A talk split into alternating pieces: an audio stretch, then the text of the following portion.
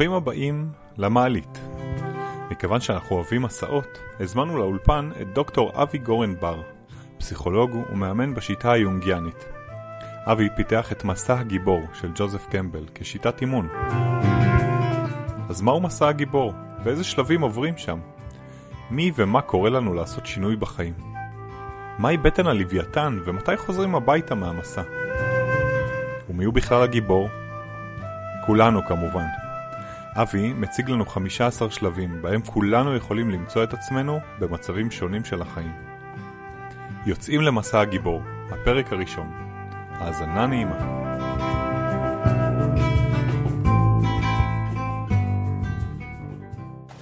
טוב, כן! יניב, מה? הזמנו היום חבר יקר, קוראים אותו דוקטור אביגורן בר, לדבר על מסע הגיבור. לפני זה אני רוצה להציג איך אני רואה אותו, אחר כך הוא יציג את עצמו, ונפליג לנו לכל מיני מחוזות של גיבורים ובורות ומכשפות ואנשים שעוזרים לנו בדרך ובכלל במסע.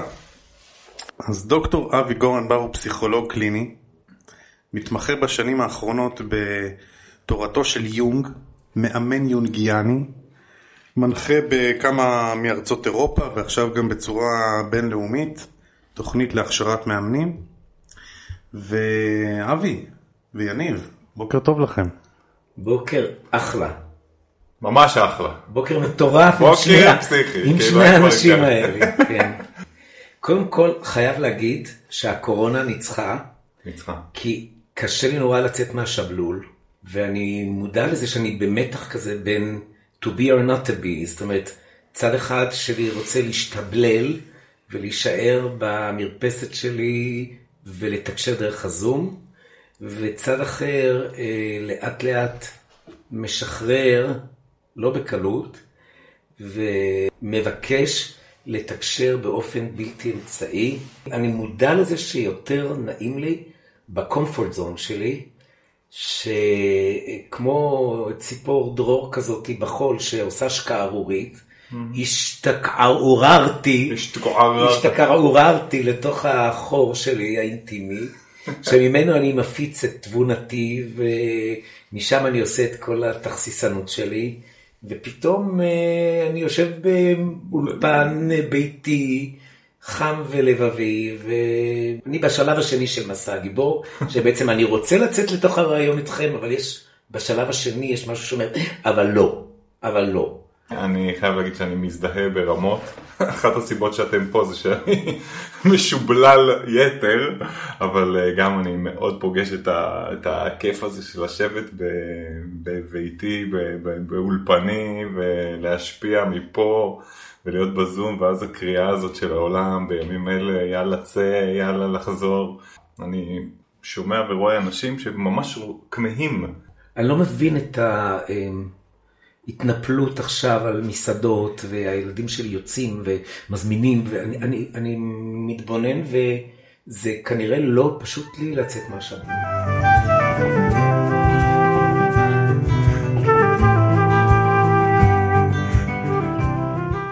יש לי איזה מין נטייה כזאת לצאת החוצה בזום אאוט על כל דבר, ואז להיכנס לאט לאט פנימה. מה הקטע שלך עם יונג? קודם כל, הדמיון הוא מקור לידע, מקור ליצירה, ומותר. אז מותר להיות משוגע, מותר להיות לא רציונלי, מותר לחשוב בסמלים, מותר, זה נורא נורא נורא יצירתי. שתיים, זה מאוד עמוק, כי אה, יונג הולך הרבה יותר רחוק מפרויד מבחינת ההבנה שלו מה זה הלא מודע. אז זה מרתק אותי. וגם אני בן אדם בסופו של דבר שמאוד אוהב אה, תמרורים, מה בסדר, מה לא בסדר, מה מותר, מה אסור, איך צריך, וההבנה היונגיאנית של נפש האדם היא כמו אטלס. זה בעצם לטייל בתוך אטלס של הנפש. זה נורא, זה, אני אוהב את זה מאוד.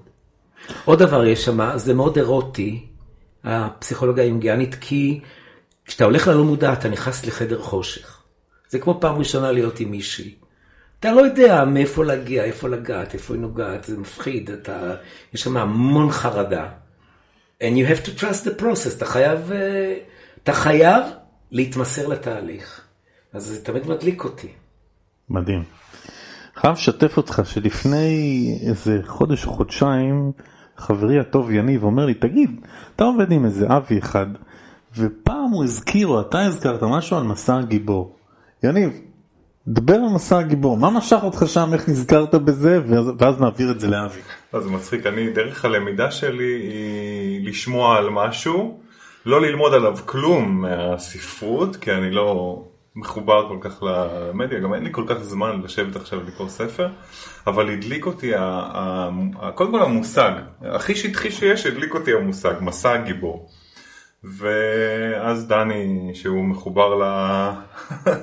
מחובר כן למקורות הידע, שלח לי איזה סרטון, והתחלתי לצלול רגע פנימה, ובעצם מאוד להתחבר לאופציה הזאת להקביל מסע, להקביל אימון, תהליך אימוני, למסע. המילה גיבור מבחינתי היא, היא, היא מעצימה ממילא והיא הופכת את האדם להיות במרכז התהליך של עצמו. ואז ראיתי שבתוך המסע הזה יש נקודות, אנחנו בטח נעבור ככה ונדבר על הנקודות האלה, אבל ראיתי שהנקודות האלה הן אחלה ואפשר להגיד לבן אדם אתה נמצא עכשיו ב stage כזה וכזה. אנשים מבינים ב-common sense פשוט מסע גיבור, אז הם רואים מרוץ מכשולים של החיים והבן אדם מדלג וכל mm. דילוג כזה זה איזשהו שלב. וזה טעות, זה לא מסע הגיבור. מסע הגיבור הוא היכולת של בן אדם להקשיב פנימה לתוך mm. תוככי עצמו, או בשפה יונגיאנית הלא מודע שלו, לדגום משם חומרים, או במילים פשוטות רעיונות, אתגרים, ולבצע אותם במציאות. זאת אומרת, אם את פקידת בנק, והיה לך איזה חלום, ובחלום הזה את מתעסקת עם תכשיטים, סתם המצאתי את זה הרגע. מה התכשיטים האלה רוצים להגיד לך על המטמון שמצאת לגבי שאולי בכלל מקומך כבר לא בבנק. זאת אומרת, זה מתקשר לקריירה שנייה. ל... ל... עכשיו מדברים המון על נשים מוכות. הרי כל הסיפור הוא שהיא קולטת את זה שהיא נמצאת בסביבה מסוכנת, אבל היא לא מקשיבה פנימה. לדעת שהוא לא רוצח אותה, בכלל לא יודעים שהיא הולכת והופכת להיות קורבן מיום ליום, כי היא לא מקשיבה פנימה, כי ההקשבה פנימה היא מאוד מאיימת, כי הלא מודע הוא לא עושה לך חשבון. הלא מודע הוא לא רציונלי, כשבמיתולוגיה היהודית, שויאמר אלוהים אל אברהם, לך לך, בשביל עצמך, מארצך וממולדתך, אשר אהבת, אל המקום אשר הרקע, אברהם עוד לא זז, הוא אומר לו, ואעשך לגוי גדול כחול אשר על שפת הים, הוא מפתה אותו. הבן אדם בבסיס לא רוצה להקשיב פנימה. ואז שיניב אומר, בן אדם נמצא עם תהליך עם עצמו, מה שיום קרא אינדיבידואציה, זה הפיכתו של הבן אדם למי שהוא באמת צריך להיות, והאמת שמעטים עושים את הדבר הזה, מעטים יוצאים למסע הגיבור באמת.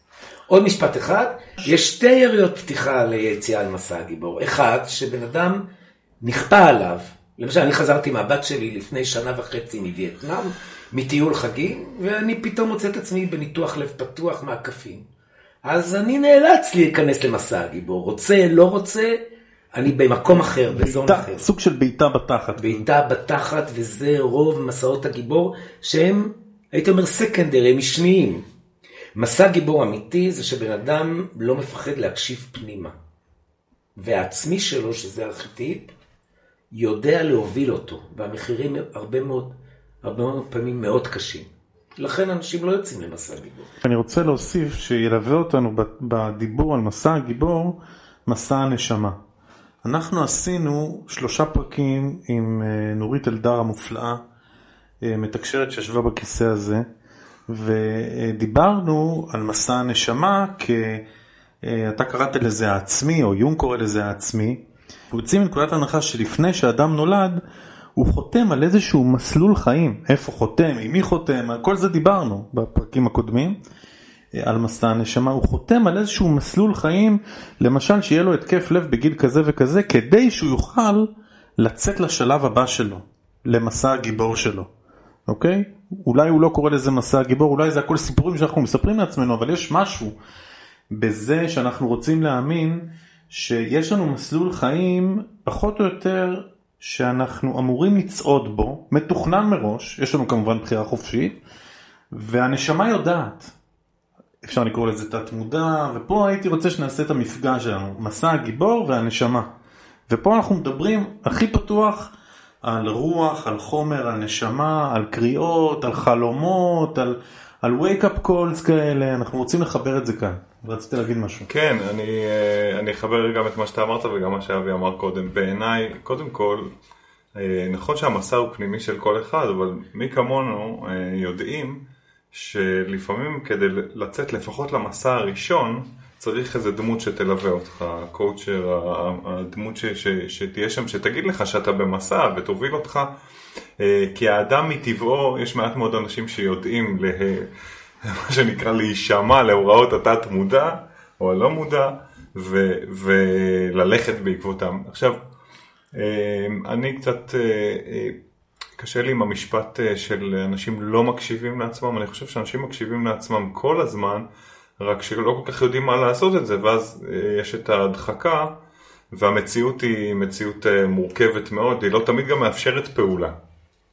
אז אני חושב שהיופי במסע הגיבור הוא לקחת את אותה אישה מוכה ולהראות לה, בתור אנשי, אנשי מקצוע, להראות לה שהיא כרגע נקראה למסע והיא גיבורה בחיים שלה. כי עד היום המסרים שהיא קיבלה מבחוץ זה שהיא בכלל לא גיבורה וזה גם המסרים שהיא, אה, אה, שהיא משדרת לעצמה, כן?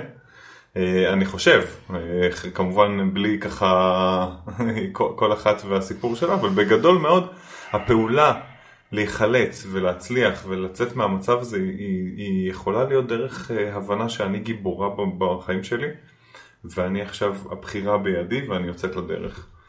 זה עניין אחד, אה, והעניין השני קצת מתחבר לעולם החומר ועולם הרוח, שזה העיסוק שלנו פה, אז אותי אישית מעניין התרגום של כל הפסיכולוגיה הזאת, שאנחנו כבר מתחילים לצלול לתוכה, לעולם האנרגטי.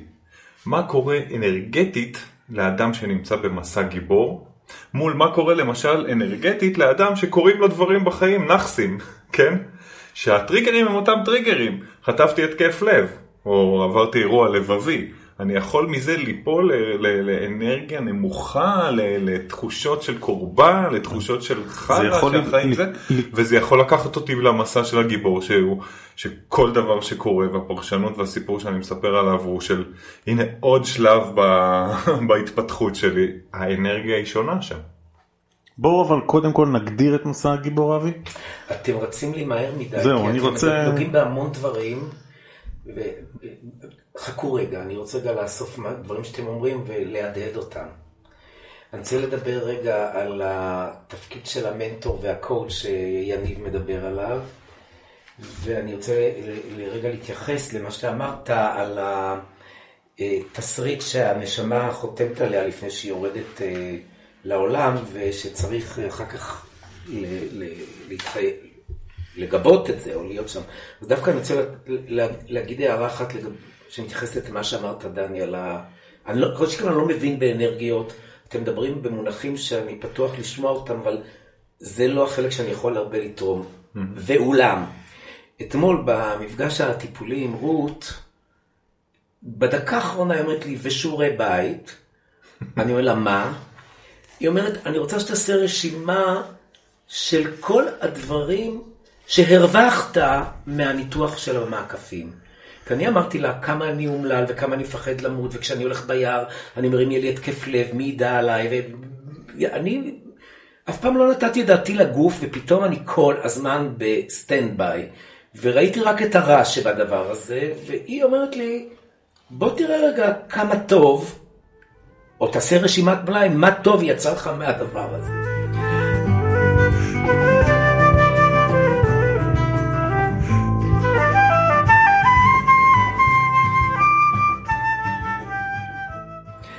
עכשיו,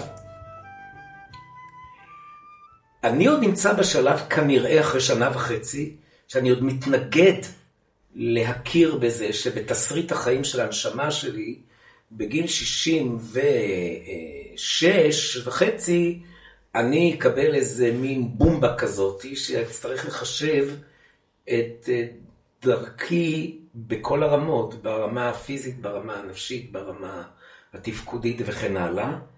ואני חושב שזה נגזר עליי, זאת אומרת, אני לאט לאט, באנגלית זה comply, אני, אני משתף פעולה עם הדבר הזה. אבל אה, כשאתה אומר, תקשיב, זה היה כתוב מלכתחילה, ו...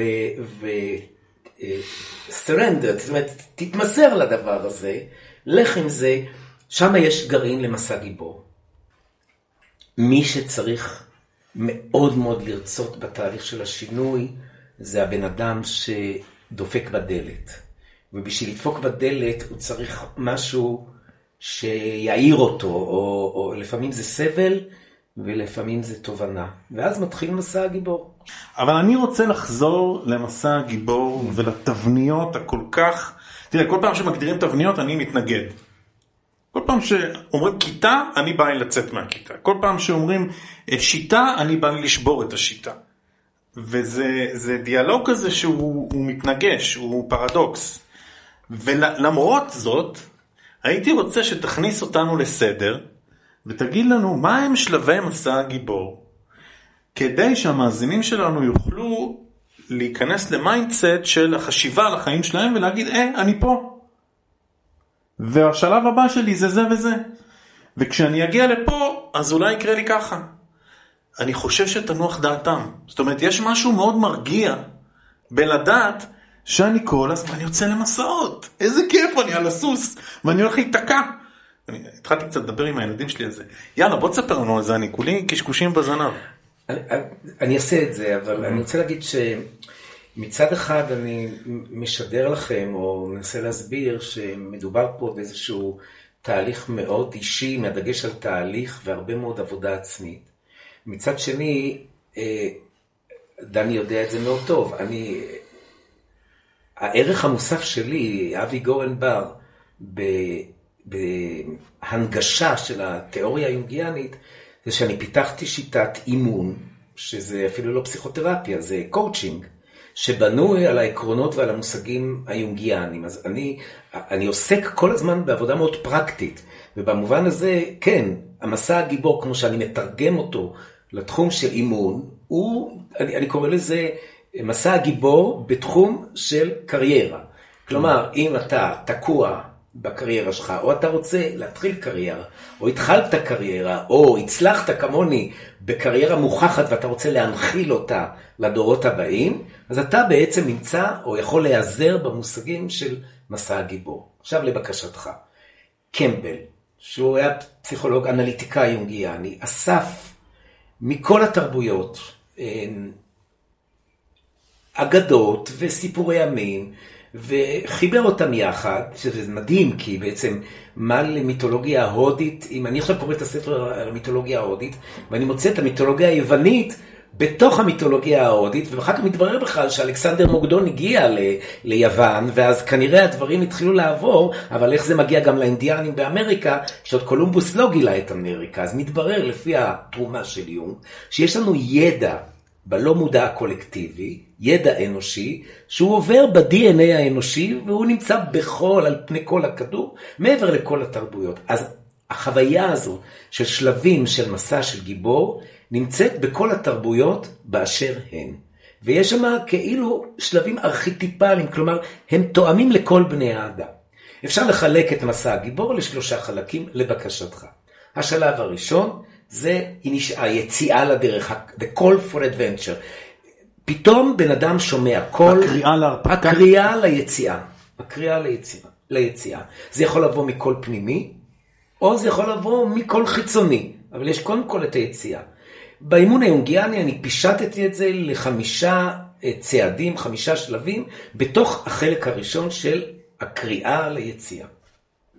החלק השני, באנגלית זה ה-initiation, זה החניכה, ההתגברות, הביצוע, זה כשאומרים גיבור, זה מה שאומרים, זה הקפיצה מעל המשוכה, זה ההתמודדות. כל, זה גם חמישה שלבים שמאפיינים את ההתמודדות. ואחר כך השיבה, the return, עוד חמישה שלבים. אז אפשר להגיד, השיבה לאן? חזרה אל המקום שממנו יצאת, כשאתה יותר משודרג. זאת אומרת, המקום שחזרת אליו זה המקום שבו אתה עושה חיל, המקום ש... זה יש בו את האלמנטים של אזור הנוחות, של ה-comfort zone. אתה יוצא מאזור הנוחות, אתה עושה את הסיבוב וחוזר, כמובן, אתה לא אותו האיש, אתה עברת איזשהו אה, אה, מטמורפוזה, תהליך של שינוי, אבל זה בעצם אה, תהליך שמאופיין ב-15 שלבים, חמישה הקריאה, חמישה ההתמודדות וחמישה החזרה.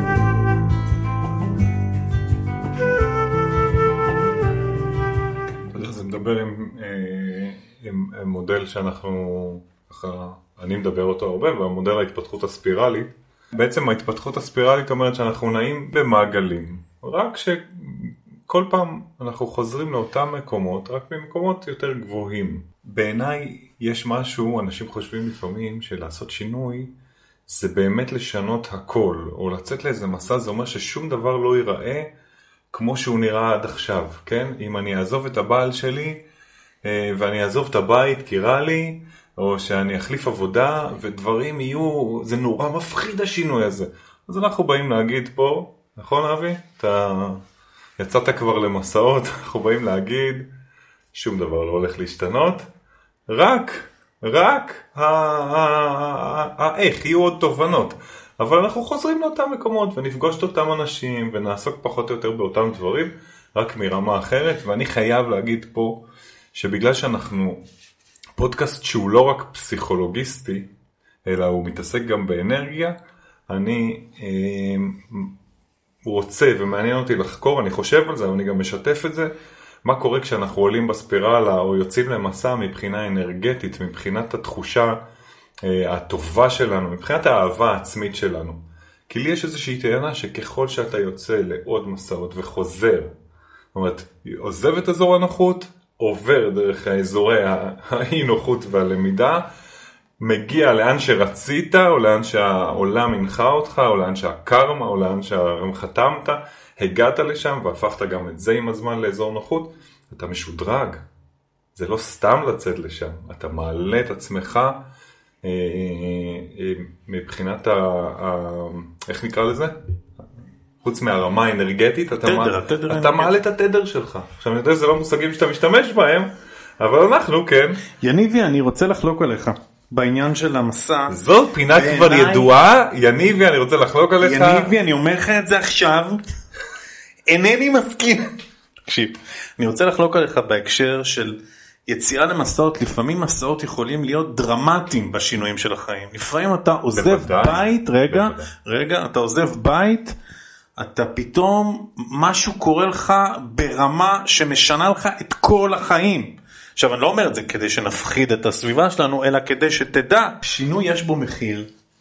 כשאתה יוצא למסע, יש מסעות קטנים, יש מסעות גדולים, תכף אבי יפרט לנו, אתה יוצא למסע, לפעמים יכול להיות לזה שינוי מאוד מאוד גדול. אני חושב שאנשים שמקשקשים בזנב ורוצים לצאת למסע הבא שלהם, זה אנשים שיש להם אנרגיה של אש, של הרבה drive, הרבה רצון, והם רוצים לטרוף ולטעום הרבה דברים, והם גם רוצים דרך המסעות שלהם להשתפשף עם החיים ולהידפק אחד, להידפק בסלעים כדי ללמוד, כדי לקום, כדי לצלול לתוך הבור, אני חושב שזה מאוד מאוד מלמד. יניב קרא לזה להעלות את התדר ואני מאוד שם, אבל אני חושב שהמסעות יכולים להיות מאוד דרמטיים. אז תן לנו קצת דרמה. אני רוצה לספר לכם על המשחק ה coaching game, המשחק האימוני שאני המצאתי, שהוא בנוי על מסע הגיבור, כדי שתראו כמה הוא מתכתב עם מה שאתם מדברים על שינוי אנרגיה בתוך התהליך של מסע הגיבור וכן הלאה. המשחק הזה, בעצם, אה, אני, אני הפגשתי את ההבנה, את ההבנה שלי היונגיאנית עם הטכניקה החווייתית של גשטלט. ואז בעצם יש לנו, אמרתי שיש לנו 15 שלבים. כל, 15 צעדים בתוך שלושת שלבי מסע הגיבור. כל אה, תחנה כזאת, רגע, אני אגיד עוד משהו אה, אה, ברמה עקרונית. המפתח לעבור תהליך של מסע גיבור בצורה משמעותית נמצא תחת המילה מודעות. ברגע שבן אדם יש לו מודעות, אז הוא מבין את המשמעות של הסבל של החיים שלו, הוא מבין את המשמעות של המחיר, והוא גם מבין את המשמעות של העושר כאשר יגעת ומצאת והשגת. אז התפקיד של המשחק הזה שפיתחתי הוא להגביר מאוד את, המוד... את המודעות של אותו בן אדם שיוצא למסע הגיבור. עכשיו, איך אתה מביא למודעות? אתה, לפי גישת הגשטל, אתה צריך להביא לבן אדם שיהיה מודע מה קורה לו בגוף הפיזי, מה קורה לו בעולם הרגשי, ומה קורה לו בעולם התודעתי של השכל וההבנה. לכן פיתחתי קלפים לכל אחד מ-15 השלבים, שבהם בכל קלף המתאמן יכול לבחור אם הוא רוצה לראות מה קורה לו בשלב הספציפי שהוא נמצא בו, מבחינה גופנית, פסיכוסומטית, מבחינה רגשית, שזה מאוד מאוד חשוב, כי אני רוצה להגיד פה 60 שניות על המילה רגש בלועזית, זה אמוציה. עכשיו, מה זה אמוציה? זה ex motion. ex זה החוצה, כמו exit, ו motion זה תנועה. זאת אומרת, ברגע שאתה מתחבר לרגש, אתה מוציא איזושהי אנרגיה החוצה, ואז אתה מניע את התהליך. אז יש לנו מודעות אל הרגש, מודעות אל הגוף, ומודעות אל התובנה וה insight. עכשיו עוד משפט, הקלפים האלה הם לא רק הם מביאים אותנו לרמת מודעות של שכל, רגש וגוף, אלא יש גם שלושה סוגי קלפים בכל תחנה. המחיר שאתה משלם על, המחיר, על המקום שאתה נמצא בו ברגע זה במסע, הרווח, והכי חשוב כדי שיהיה משמעות, התובנה. אז אפשר לבחור קלף שהוא sword, שהוא אה, חרב, שזה המחיר שאתה משלם. אפשר לבחור קלף שהוא diamond, שזה היהלום, מה הרווחת מהמקום שאתה נמצא. ואפשר לבחור ינשוף, שהוא עול, שהוא נותן לך את התובנה. עכשיו, רק שנייה לתת דוגמה, אם מישהו תקוע בקריירה שלו ולא מקדמים אותו, והוא בא לאימון, בא לקואוצ'ינג, הוא אומר, תשמע, אני, אני בבנק, אני טלר, אני למדתי, התקדמתי, אני רוצה להיות יועץ השקעות, והם לא מקדמים אותי, ואני תקוע. זה השלב של בטן הלוויתן. אתה תקוע ב-belly of the well. אז, אתה רוצה להבין למה אתה נמצא שם, מה המחיר שאתה משלם? אתה רוצה להבין מה הרווח של זה שאתה תקוע? פה יש אלמנט של פרדוקס. הפרדוקס, אני עובד הרבה מאוד בטיפול ובאימון עם ההיפכה. דווקא טוב מאוד שלא מקדמים אותך. בוא תראה מה אתה יכול לעשות, כי תשמעו, עכשיו למשל יש לי מטופלת שהיא בשמירת הריון, גם בגלל שהיא בהריון בסיכון וגם בגלל הקורונה. והיא מתחרפנת שאסור לה לצאת מהבית. ואני אומר לה, את, את, את בבטן הלוויתן, בואי תפתחי קלפים. היא פותחת את הקלפים של בטן הלוויתן, וזה מעצים אותה. כי היא פתאום מקבלת משמעות לזה שהיא תקועה בבית. אתה מת להגיב, אז תוכל. בוא, בוא, בוא נשאר שם בתוך בטן הלוויתן. תראה, הקורונה היא סוג של בטן הלוויתן, כן. של האנושות כולה. נכון. זאת אומרת, יש פה איזה מין אה, צלילה לתוך תהום, אה, שזה שלב הכרחי בכל מסע. בכל הסרטים, בכל הדרמות, בכל ההצגות, אתה נופל לתוך בור, הגיבור נופל לתוך בור. זה המסע של אדיפוס, הוא תקוע שם, יש קליפסו על האי. יפה. לא יכול לחזור הבית. כשאתה בתוך החשיכה, היה לנו פרק שעשינו על אובדן דרך. כן. ואני אני שיתפתי את יניב אה, במקום הזה שאתה ממש חושך, אתה לא רואה, אתה לא יודע, אתה חסר ביטחון, הדברים שהיו בטוחים יום לפני, פתאום אה, לגמרי לא ברורים. זה מכניס אותך לדארקנס, לאיזה דיכאון אפילו הייתי אומר, פחד מאוד גדול, הדרך לא ברורה, יש שם כוחות של מוות. וואו. כן, כן, אני רוצה לתת את זה כאן. זה, כמה, זה... אני לא מסכים איתך. רגע, שנייה, שנייה, מתוך זה, רגע, חכה, מתוך זה יכול לקרות משהו. מתוך החשיכה, כי, כי הצ... הרי אנחנו דיברנו על הדואליות, דיברנו במפגש הקודם עם אורי אייל, דוקטור אורי אייל, כן. דיברנו על החושך ואור. הצד ההפוך של החושך הוא אור, והצד ההפוך של האור הוא חושך, אז כשאתה בתוך הדארקנס הזה, כמובן שיש רמות, אני כרגע הקצנתי את זה בכוונה, יניב, אני אוהב לייצר דרמות. אז הנה אני מייצר לך דרמה, אתה... תן לי את זה בקונטרה. אתה טועה ומטעה. הקורונה באה ואמרה לכולנו, חבר'ה, צאו מבטן הלוויתן, אני, אני הכלי שייתן לכם לצאת. הנה פתאום אנשים יצאו מה... מהקומפורט זון הנוראי הזה של כל היום לרוץ ולרוץ ולנסוע. זה לא קומפורט זון, זה, המכה. זה הקומפורט זון, לא. לנסוע כל שנייה לנסוע לנתב"ג, לעוד טיסה, לעוד רומא, לעוד קפה, בזה, זה הקומפורט זון. לא. והקורונה באה ואמרה, חביבי, תעצרו. רגע, תעצרו. רגע, תנשמו אנשים, כולכם ביחד תעצרו, ותראה מה קרה. לא, יניב, הוא עצר אתה מתבלבל. אני רוצה להסביר לך למה. אני רוצה להסביר לך רגע, למה. אתה יודע מה, אני רוצה, יש פה דוקטור, אנחנו שנינו, מה אנחנו?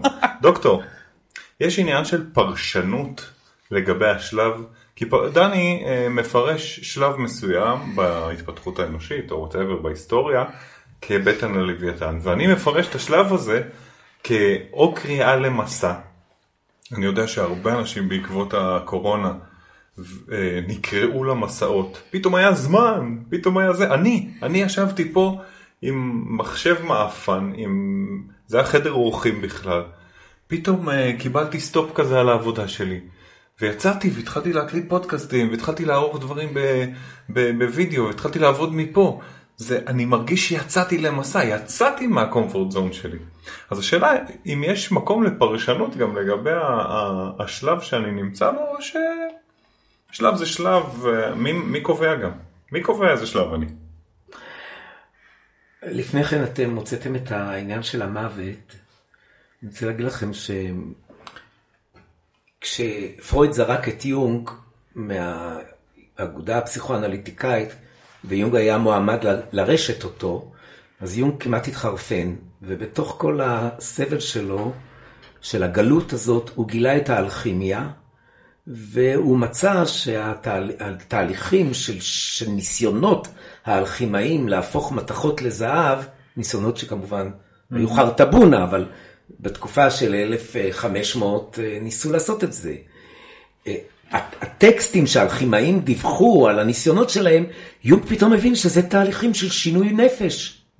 ואז אה, רות נצר בספר שלה על מסע אה, לעצמי, מתארת שבע טכניקות אלכימיות לשנות מתכות, ואחת מהן זה טכניקה של המורטיפיקציו, מורט של המוות. עכשיו, מה זה מוות? אתה ככה נדהמת, אני מסכים מאוד עם דני. כל שינוי מחייב להרוג את מה שהיה לפני השינוי, ונותן חיים לשינוי, אחרת אין שינוי.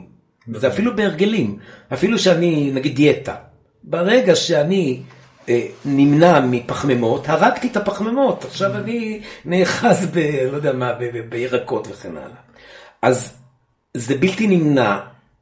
יש חוויית מוות, ואולי זאת הסיבה שהרבה מאוד אנשים לא יוצאים למסע גיבור, כי הם מפחדים לוותר. ואנחנו חארות, אנחנו מאוד לא רוצים לשלם. לא רוצים לשלם את המחיר. לא רוצים, מפחדים, גם זה- לא זה- יודעים... גם זה לא- מה שנקרא אני רוצה לתת דוגמה קטנה מ- מ- מסוגיה כן. שאני כרגע, בדיוק כרגע מת, מתמודד איתה. יש לי בן אמצעי, מאוד אהוב עליי בלונדון, עם נכד עוד יותר אהוב עליי בלונדון. ועם כלה שמאוד אני אוהב אותה בלונדון. והחלטתי לדלג על ליל הסדר ולנסוע ללונדון. פתחו את הזה, יש לי דרכון ירוק, אני יכול לנסוע, אמרו, פתחו את העולם, הלכתי, קניתי כרטיס באל על, עשיתי ביטוח, המצב שלי מחייב ביטוח יקר, הבן שלי שכר לי חדר במלון ליד הבית שלהם, ואני לא בטוח שאני נוסע. כי פתאום אני שומע שאולי אני לא אוכל לחזור, ואני אתקע בלונדון איזה שלושה ארבעה חודשים כדי לחזור. ואני לא יודע אם אני מוכן לצאת למסע הגיבור, כי אני לא מוכן לשלם את הקוסט הנפשי והפיננסי, והנה דוגמה שבעצם, עכשיו אם אני כן אסע, ואני לוקח בחשבון את האי ודאות, ואני לוקח בחשבון את ההרפתקה, ואני לוקח בחשבון את המחיר, ואני עושה את כל הקלקולציות. בסופו של דבר אני צריך ללחוץ על הכפתור של לך לך, או לבטל, ולהרגיש פתאום רווחה מאוד גדולה, להמשיך לראות אותו בזום, ולא לצאת. דבר קטן, מאוד פעוט, המחיר הוא לא יקר אם אני אבטל, אבל ה-to be or not to be, כשה- כשהאמלט הזה מחזיק את הגולגולת, שזה יפה, זה סמל של מוות, הוא אומר to be or not to be, הוא צריך להחליט אם to be, או להרוג את to be, ו-not to be, לעבור למצב צבירה אחר. זה החלטה שבאינסטינקט הרבה מאוד אנשים, או רוב האנשים, מפחדים לקחת אותה. ולכן אנחנו מדברים על שינוי, אנחנו אנשי מקצוע מחוללי שינוי, אבל הפרטנר צריך לרצות לצאת אל הדבר הזה. עכשיו הסוגיה ש, שיניב ביקש שאני אתייחס אליה, היא בעצם מי קובע איפה נמצא האדם במסע הגיבור. אז תראו, בעניין הזה אני עברתי תהליך בחצי שנה האחרונה מאוד מעניין. אני הלכתי בגילי המופלג, כשאני, אתם הצגתם אותי, אני פסיכולוג קליני מומחה, ולפני זה אני פסיכולוג חינוכי מומחה, ולפני זה אני מטפל באומנויות מוסמך רשום. יש לי תארים שמראים שיש לי ידע, ואני בתום לב הלכתי לקבל הסמכה להיות coach. וגמרתי co-active CTI coaching, למדתי שש מודולות, ויש לי תעודה שאני coach מוסמך. ובקואוצ'ינג למדתי משהו שעושה לי טוב. שמי שקובע זה הלקוח, ולא הידען. במובן הזה קיבלתי על הראש, כי אמרו לי, אתה בא לקואוצ'ינג עם אג'נדה על הנועץ, על המתאמן, ואתה בא עם דיאגנוזה על המתאמן, ואת כל זה תשאיר על התיק של הפסיכותרפיסט, אתה תקשיב מה הלקוח שלך רוצה. ולכן אני מציג בפני הלקוח את, 6, את 15 השלבים, ואני אומר, ואני סומך עליו, אתם יודעים מה? בני אדם הם אינטליגנטים. אני אומר לו, תגיד, דוד, איפה אתה חושב אתה נמצא? תספר לי מה הדילמה שלך, מה הבעיה? הוא מספר לי מה הדילמה, אני אומר לו, תראה, נראה לי שזה פה, אראה לך מה התמונה הזאת אומרת. הוא אומר, לא, לא, לא, לא, אני לא מרגיש ככה. אני אומר לו, אוקיי, תראה מה התמונה הזאת אומרת. ובני אדם באינטואיציה יודעים, אתה רק צריך לספר לו קצת אופציות. היינו בתוך בית הלוויתן, ספר לנו על השלב המרתק הזה. כן, זה שלב שהמיקום שלו בשלב, במסע הגיבור, הוא פסיכי לגמרי. כי כשהבן אדם כבר, ואני עכשיו חוזר, על, עובר על השלבים, שמע על הקול הפנימי שלו, התגבר על התחנה השנייה של אימא לאימא אני מפחדת, הלך לקואוץ', קיבל את ברכת הדרך, הקואוץ' נתן לו כלי שם תמיד במיתולוגיה, הוא נותן לו חרב. למה חרב? כי זה סימבול ליכולת אנליטית, מה טוב ומה רע. כשאתה יוצא למסע, לפלח וגם לעשות עדיפויות. כשאתה יוצא למסע אתה צריך לעשות כל הזמן עדיפויות. שווה לי, לא שווה לי, זה חשוב, זה לא חשוב, אני אתייחס לזה, אני לא אתייחס לזה, וכן הלאה. גם כשאני מקשיב לכם פה, אני בתוך מסע גיבור, כל הזמן אני אומר לעצמי, אל תתייחס לזה, כן תתייחס לזה, תן לזה לבוא. אז הוא אמר, אז הוא אמר, שיריבו ביניהם, אני, אל תתייחס לזה, כן, לזה תתייחס. יש לי איזה, את החרב האנליטית הזאת, זה מתנה מאוד מאוד גדולה. זה יפה, החרב, כן. בדרך כלל היא סימבול. רגע, רק לגמור, הוא שאל כן. אותי שאלה, תן לי לענות על זה. גמר את הדבר הזה, ואז הוא עובר את מה שקוראים באנגלית threshold, את, את הסף. זה, זה שדה התעופה, זה כשאתה עולה על כבש המטוס, זה, זה כשאתה נתת את הצ'ק. זה כשאתה עזבת את הבית, זה כשאתה נכנסת אל הבית, כש... זה שנרשמת ללימודים. לא דיברת, אני כן אלמד, אני לא אלמד זה, נרשמת ללימודים, יש לך תאריך פתיחת שנת הלימודים. זה אותו רגע, זה הסף הזה, ומה קורה אז, שזה טירוף הדבר הזה, מדהים. עברת את הסף, ואתה נופל לבטן הלוויתן. היונגיאנים אומרים, זה שאתה רוצה, זה עוד לא מספיק. אתה צריך שיהיה לך עצמי שיגבה אותך. אתה צריך שאם אין אני לי, אף אחד לא לי לי. אתה צריך שכשאתה יוצא למסע, אתם שניים. לפי הגישה היונגיאנית, אני המבצע, והעצמי שזה האלוהים שבתוכך. תן לי, תן לי את זה במילה שאני רוצה. האיגו והסלף והציר שביניהם. תן לי את זה מלמעלה, קראתי לזה קודם. לא יודע, אנרגיה. הנשמה שלי רבה, נשמה טובה. הנה, אתה יודע, יש קוראים לזה הבמאי. הבמאי של ההצגה הוא פה, הוא כל הזמן מחייך. תסתכל פה עליך. וואי וואי, רגע, רגע. רגע, שנייה, אני באמצע. מחייך ואומר לך, בואנה, וואלה. תנסה, אולי תיפול.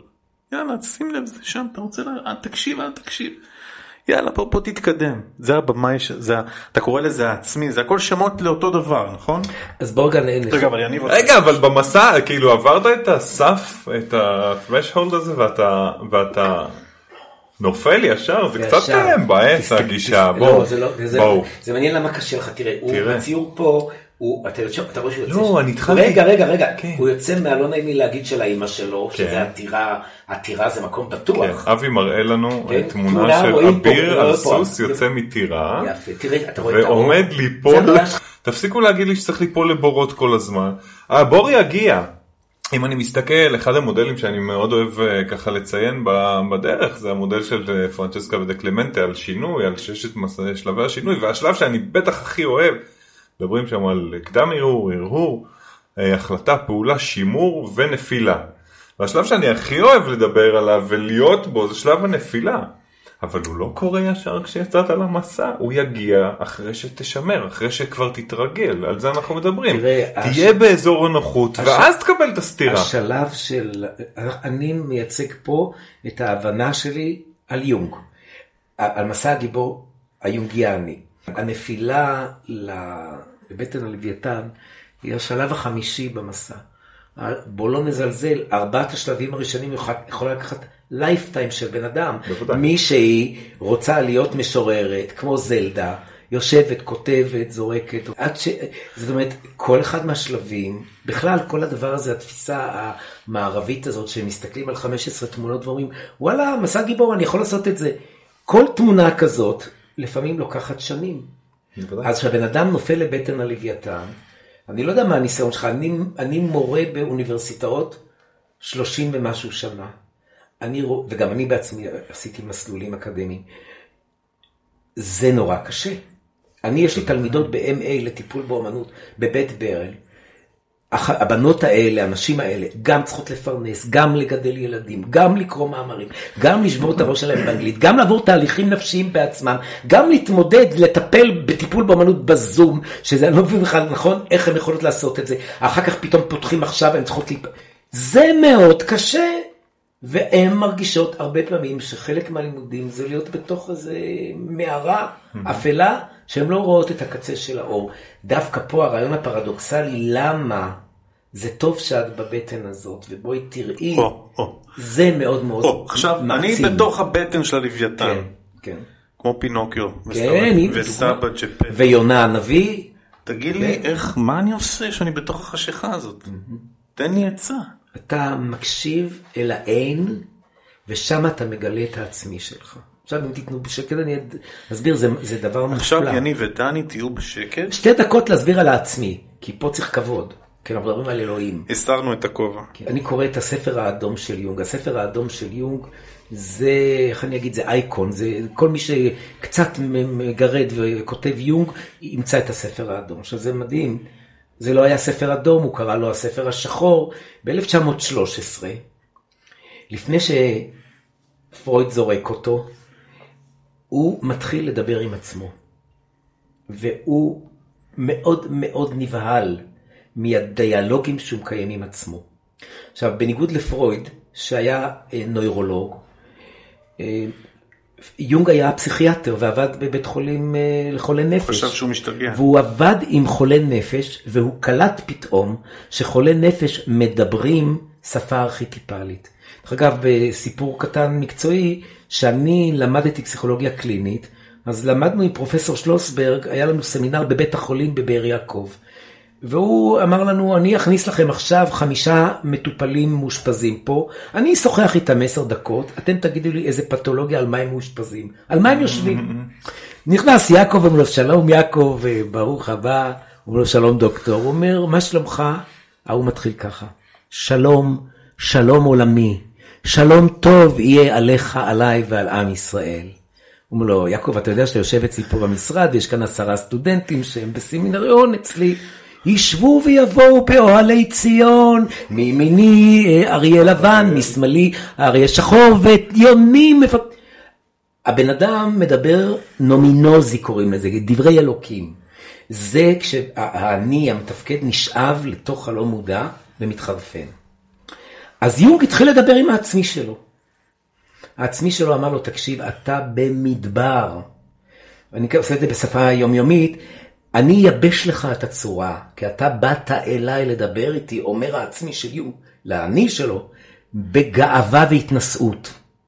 ועד שלא תהיה על ארבע, אני לא אדבר איתך. וכשתהיה שם, צנוע ומאוד חסר כלום, תגלה פתאום נבטים ירוקים. כשאנחנו שומעים את זה, כן, זה, זה כמו, נב. כמו נבואה של נביאים. ועכשיו, איך אני קורא את זה? הכל סיפורים. פעם הייתה לי בת זוג יווניה, אהבה גדולה שלי, יאנה. והיא קנתה לי את הספר האדום, שהוא בגודל של מטר על חצי מטר, זה דבר ענק. וזה היה מונח אצלי בערך 15 שנים, ועכשיו הגיע הזמן שאני קורא אותו. עכשיו איך אני קורא אותו? אני מקשיב ביוטיוב לאיזה פסיכולוג יונגיאני שמקריא. הוא פשוט מקריא, ואני... באיזה שפה זה כתוב? באנגלית, זה מתורגם לאנגלית, זה כתוב בגרמנית. עכשיו, זה ספר מדהים, כי בתוך הספר יש מנדלות שיונג צייר בעצמו, וכתיבה קליגרפית שיונג כתב בגרמנית, שבעצם דרך הכתיבה עם הדיו, הוא היה עושה מדיטציות, וככה הוא היה מתחבר אל עצמו, כי הכתיבה היא בדיו מאוד זהירה לא למרוח. אז כמו הקליגרפיה היפנית, הוא היה יושב, זה, זה ספר מרהיב ביופיו, והוא נפגש שם עם דמויות פנימיות. אז מה זה העצמי? עכשיו, זה מדהים, כי העצמי זה היודע שבתוכך.